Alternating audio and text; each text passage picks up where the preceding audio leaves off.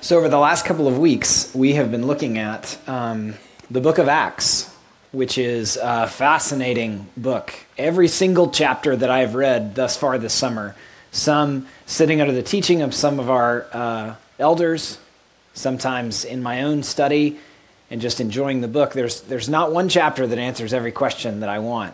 And there's not one chapter that isn't full of very interesting actions and speeches. Last chapter was a little more speech heavy. This one is a little more action heavy. And, and the one thing that I think you need to know to understand Acts chapter 8 is that in Acts chapter 7, the Jewish leaders executed a man named Stephen. You need to know that because chapter 8, verse 1 says, And Saul approved, approved of his execution. And you're like, whoa, unless you saw the headings from chapter 7.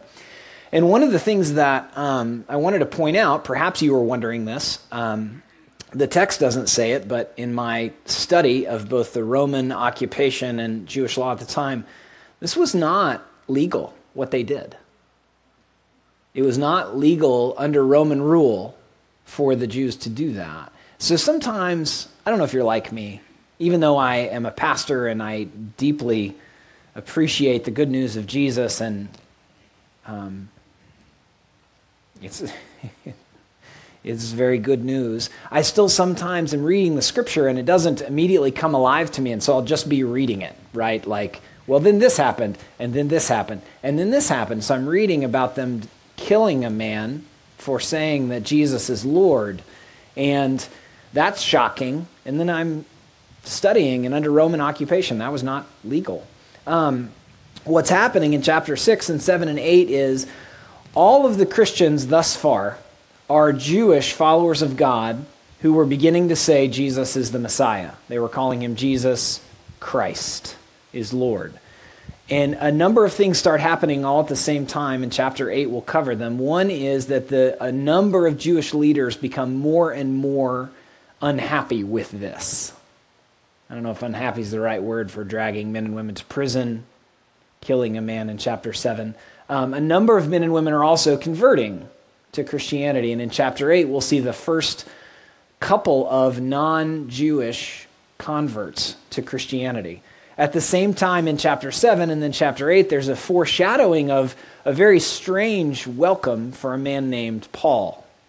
His name in chapter 7 and chapter 8 is not Paul, but there's some foreshadowing about this. And what's happening is um, Jewish men and women are looking at other Jewish men and women. They're all following the same God, and they know that. But what the, the Christians were saying, they were called followers of the way then, and then they started to use the term Christian a little later. It's actually a pejorative term, initially negative.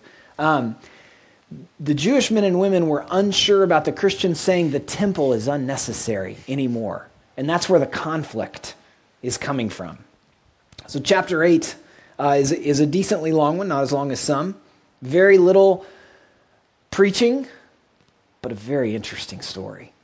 If you have your Bible, I'm looking at Acts chapter 8 today. A Lot of interesting characters in Acts chapter 8, which means I get to say lots of interesting words as I read it.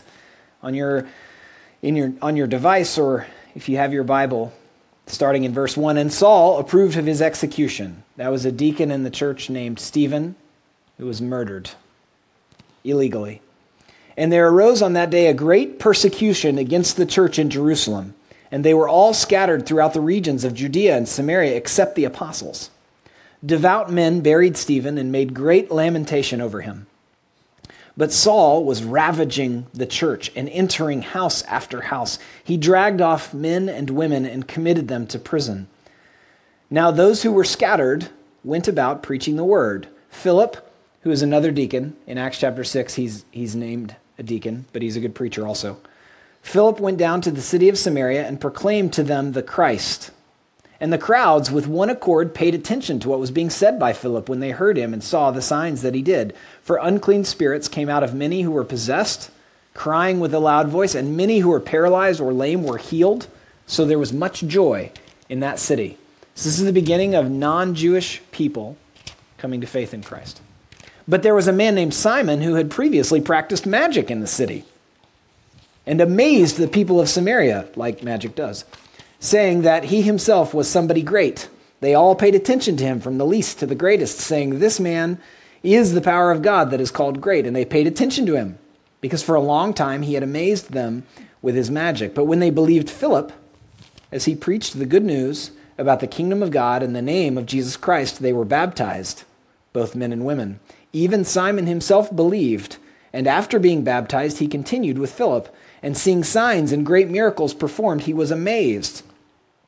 Now, when the apostles at Jerusalem heard that Samaria had received the word of God, they sent to them Peter and John, because this is new. It was new to them to think of a Samaritan being the same in faith as them. They sent to them Peter and John, who came down and prayed for them that they might receive the Holy Spirit. For he had not yet fallen on any of them, but they had only been baptized in the name of the Lord Jesus. Then they laid their hands on them, and they received the Holy Spirit. Now, when Simon, the magician, saw that the Spirit was given through the laying on of the apostles' hands, he offered them money, saying, Give me this power also, so that anyone on whom I lay my hands may receive the Holy Spirit. But Peter said to him, May your silver perish with you, because you thought you could obtain the gift of God with money. You have neither part nor lot in this matter, for your heart is not right before God. Repent, therefore, of this wickedness of yours, and pray to the Lord that, if possible, the intent of your heart may be forgiven you.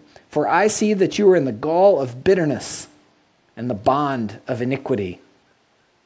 I think that's what we should all say to the next person we get to an argument with. We should close the argument that way. For I see that you are in the gall of bitterness and in the bond of iniquity. Just throwing that out there, verse 23, if you want to use it for your own purposes. Picking up in verse 24, and Simon answered, Pray for me to the Lord that nothing of what you have said may come upon me, which is pretty good response, actually. Now, when they had testified and spoken the word of the Lord, they returned to Jerusalem, preaching the gospel to many village, villages of the Samaritans. Now, an angel of the Lord said to Philip, Rise and go toward the south to the road that goes down from Jerusalem to Gaza. This is a desert place.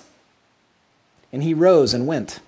And there was an Ethiopian, an Ethiopian, which at that time meant uh, a lar- much larger area than you and I think. It means south of Egypt, basically. A eunuch, a court official of Candace, queen of the Ethiopians, who was in charge of all her treasure. He had come to Jerusalem to worship and was returning seated in his chariot, and he was reading the prophet Isaiah. And the Spirit said to Philip, Go over and join this chariot. So Philip ran to him and heard him reading Isaiah the prophet and asked, Do you understand what you are reading? And he said, How can I unless someone guides me?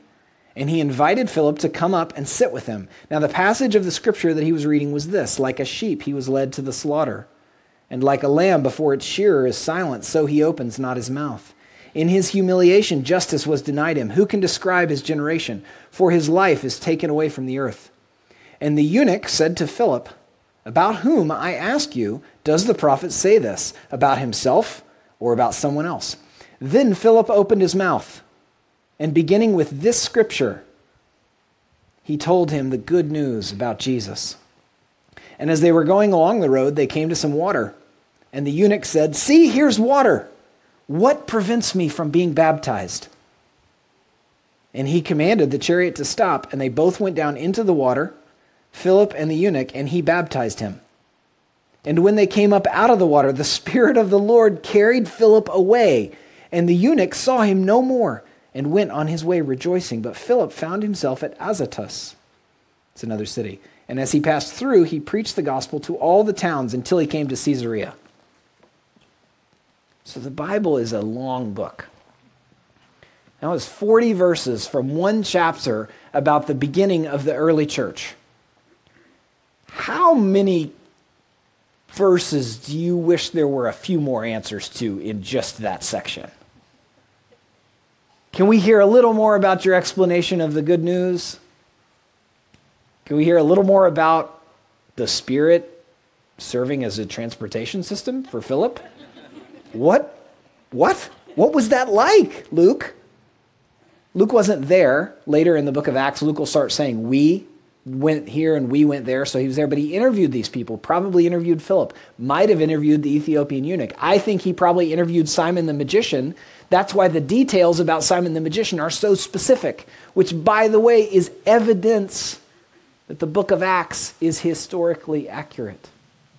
Not attempting to convince you that the Holy Spirit can transport someone from one city to another. I am saying that the proof of the governments, even of Africa, the incredible detail about these things that continues to be uh, evidentially verified in our archaeology is proof that the Bible is to a large extent verifiable, separating the, the people in the texts from the supernatural, just for the sake of argument. What's happening is God is making abundantly clear that everyone is welcome in his kingdom. The enemy of the church, Saul, is welcome in his kingdom. You don't believe me? You can read Acts chapter 9. The eunuch. How many times did Luke say the word eunuch? Like six? Were you tired of it? Were you sort of like, wow, I've never heard the word eunuch this many times before? He would not have been able to be baptized into the Jewish faith in the way that they understood it. Not because God wasn't for everyone, but the way that they understood uh, a foreigner coming to faith in God which he already had. That's why he was reading a scroll of the book of Isaiah in his chariot. They would not have baptized him. They wouldn't have said, You're not a follower, but they wouldn't have baptized him. But now they do, because they understand a little more clearly that God is for everyone. The Samaritans, Jews and Samaritans, really didn't get along. This is where I take my 15 minute explanation of that and I just said it right here, and I'm just asking you to trust me. They really didn't like each other. And here are entire towns coming to faith in Jesus, being baptized, and being filled with the Spirit. And that's a challenging little text that they believed and were baptized and they weren't filled with the Spirit. I'm going to say two things about it that are going to make you more frustrated if you care. If you don't care, you'll just be like, oh, he said more things. Hmm. One, that section of Scripture is entirely unique. 100%. There's no other story like that. Two, this is what Jesus or Peter said in Acts chapter 2. And Peter said to them, Repent and be baptized, every one of you, in the name of Jesus Christ for the forgiveness of your sins, and you will receive the gift of the Holy Spirit. So, how come Peter said that, and how come the Samaritans didn't receive it right away? Luke, a couple more verses, buddy. I would like to know more about what was happening there. But he just continues on with the story because the main thing happening is all are welcome.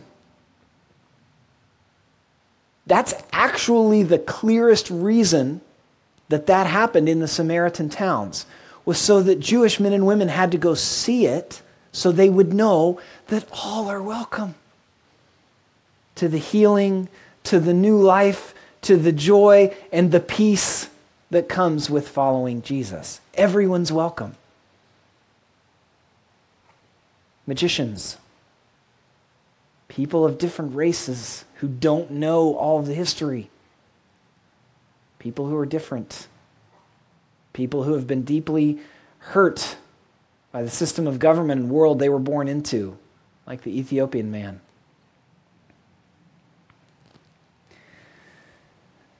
Quick question.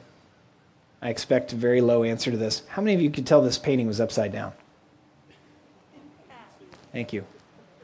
Not sure I believe you, but thank you. So in 2014, I asked one of our painters to paint um, based upon why we even do church. The series then was called Why Gather. It was a vision series for the church.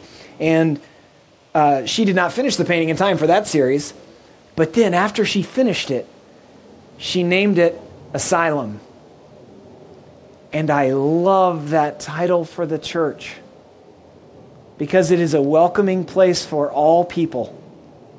And we are all very needy and in need of healing And Acts chapter 8 in incredibly fantastic storytelling fashion, because it all happened that way, tells us the story of God's inclusion of an enemy of the church, Saul, of an Ethiopian man who had been very hurt by his government, his life story. A magician. Men and women that initially, Jewish men and women, did not think were followers. They're all welcomed in. And yet, there, even though Acts chapter 8 is unique in the way it describes the Holy Spirit, this does remind us that Christianity is the religion where religion isn't enough. Christianity is the religion where doing religious activity is actually bad if your motivation is not thankfulness for the work of Jesus Christ. Christianity is the religion where the religion is actually toxic if it's just a thing that we believe and do. And it's not a motivation of love that we know God is a good father, that because of the work of Jesus Christ we're saved, and then we know that we have the Holy Spirit. Like, why are you talking about that? Because what happened with the Samaritans still happens today.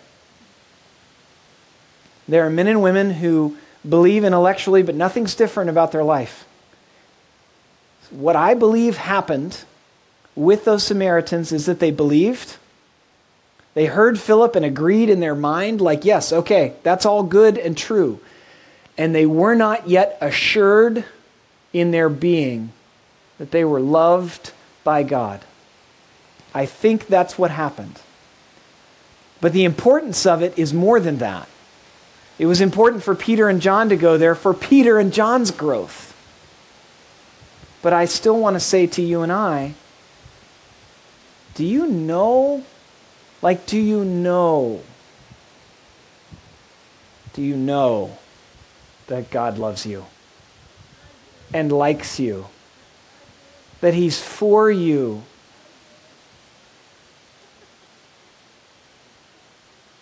She's testifying. You can say amen. I think that the, the reason that the longest part of Acts chapter 8 is not what the heck was it like that the Holy Spirit took Philip and spirited him away. The longest part of the text is about Simon the magician because it's so helpful to you and I to see someone wrestling honestly, so much more honest than most of us. He tries to offer Peter money to have the power because wouldn't that be impressive? Simon believes and he wants his Christianity to be useful in his business and personal life. He wants people to be impressed. The good news of Jesus includes some bad news. You and I cannot know enough to be saved or to impress other people in a way that will give us peace in our hearts. We cannot accomplish enough to be saved or to impress other people enough to have peace in our hearts. We cannot be enough or impress enough people. And in fact, it's when we know that that we're able to receive the joy that He is enough for us. It's actually in weakness that we receive. So the, in Acts chapter 8, the conflict and the welcome are escalating. And God God's love is for all sorts of folks, rich and poor. Sexually confused and arrogant. Those who believe but are not yet filled and then become filled. Conflict and will, welcome escalate with all sorts of folks who believe and are then filled with the Holy Spirit. Filled means that our religion becomes not just belief and activity, but it's faith and trust. We do religious things because of our affections, because we are so thankful to God, not because we believe they accomplish anything in and of themselves. That's the whole argument between Simon and Peter Simon the magician and Peter the apostle. Some of you have believed for a long time and you have never sensed that you're loved by God. You have taken the sacrament because you profess the Apostles' Creed. You have sang songs because you believe religious activity matters, and it does as a response of love. Here's the one thing you can do If you're thinking in your head right now, I have never been filled with the Spirit, there is one thing that you can do. You can pray to be filled with the Spirit. And more importantly, and more risky, and more seemingly silly to the outside world, ask a friend to pray with you for that filling. It's a move of, friend, of risky friendship, but it's what we can do. And I would encourage you as we take the sacrament, if you believe, but you have never sensed in your bones the peace and the joy that you are loved, and because of the work of Christ, reconciled to Him, to God, pray, Lord, as I take the sacrament, fill me with your Spirit.